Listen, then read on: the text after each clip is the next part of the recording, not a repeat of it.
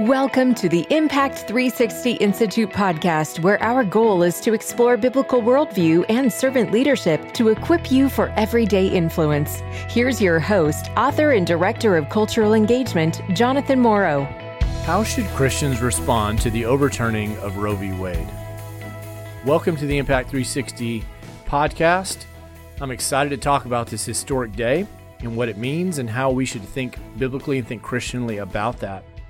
And so, the United States Supreme Court has overturned Roe v. Wade, and what that's going to do in terms of the law is going to leave abortion restrictions to the states. It's going to kick them back to the states. But how should Christians respond to this?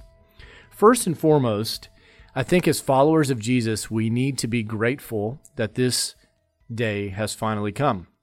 To be honest, I wasn't sure if it ever would, but seeing Roe v. Wade overturned um, we need to be grateful to that because it's going to protect at least some numbers of unborn human lives, precious unborn human lives. And that is something to celebrate and to give God praise and great and great thanks for. The second thing we need to do in response is recognize that what this what this does and doesn't do. So basically doing this, it kicks the abortion restriction question back to the states.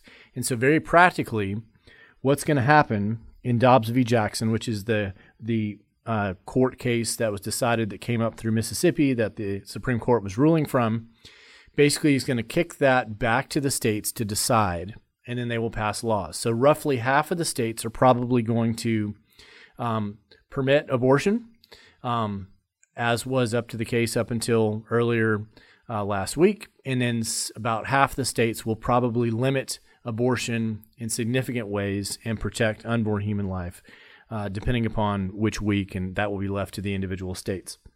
Now, this is a historically significant ruling for several reasons. First, it was just bad law. Uh, many legal scholars will affirm that. It wasn't properly grounded and well argued and well reasoned, but it was also an immoral law that provided for the taking of the life of innocent unborn human beings. And so, for those reasons, I'm grateful that we have seen that overturned.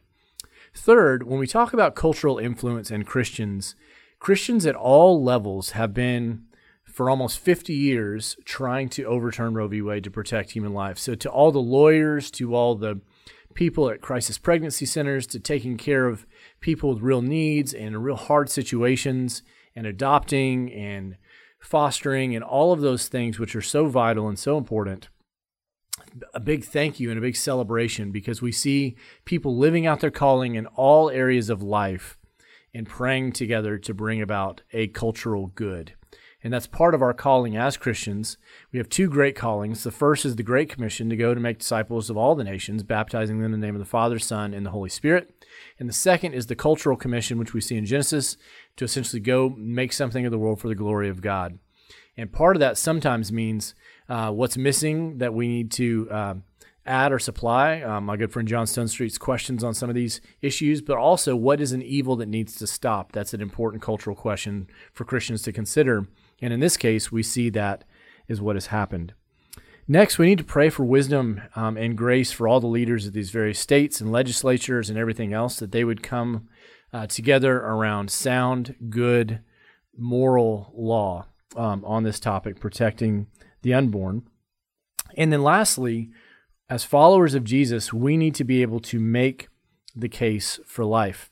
Um, there's a podcast on the Impact 360 podcast. You can scroll up and find one about how to make the case for life that we did with Megan Almon.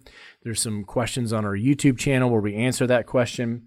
But I want to remind you of a couple of ways to do it. You make the case for life in three steps um, scientifically, philosophically, and biblically.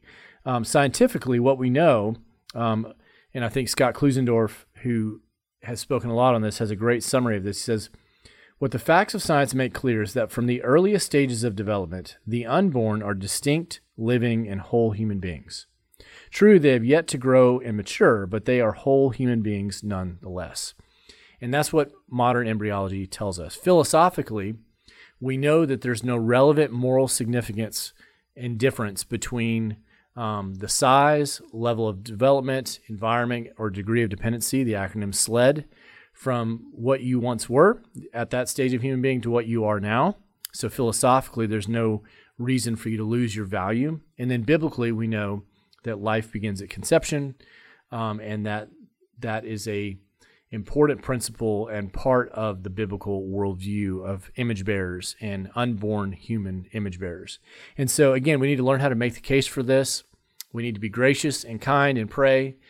We need to continue the labor that's been going on for almost 50 years. It's not just begun.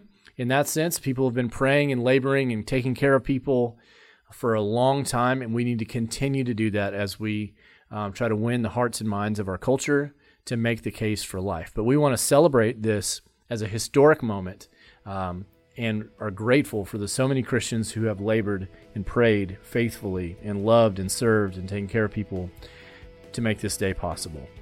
So, what does that mean for us? It means we need to be prepared to make a case for life when we're asked, and we need to continue to love and serve our neighbors. For more information about our on campus worldview and leadership experiences for students and our accessible online courses like Explore Truth and Explore the Resurrection, visit impact360.org. Impact 360 Institute. Know, be, live.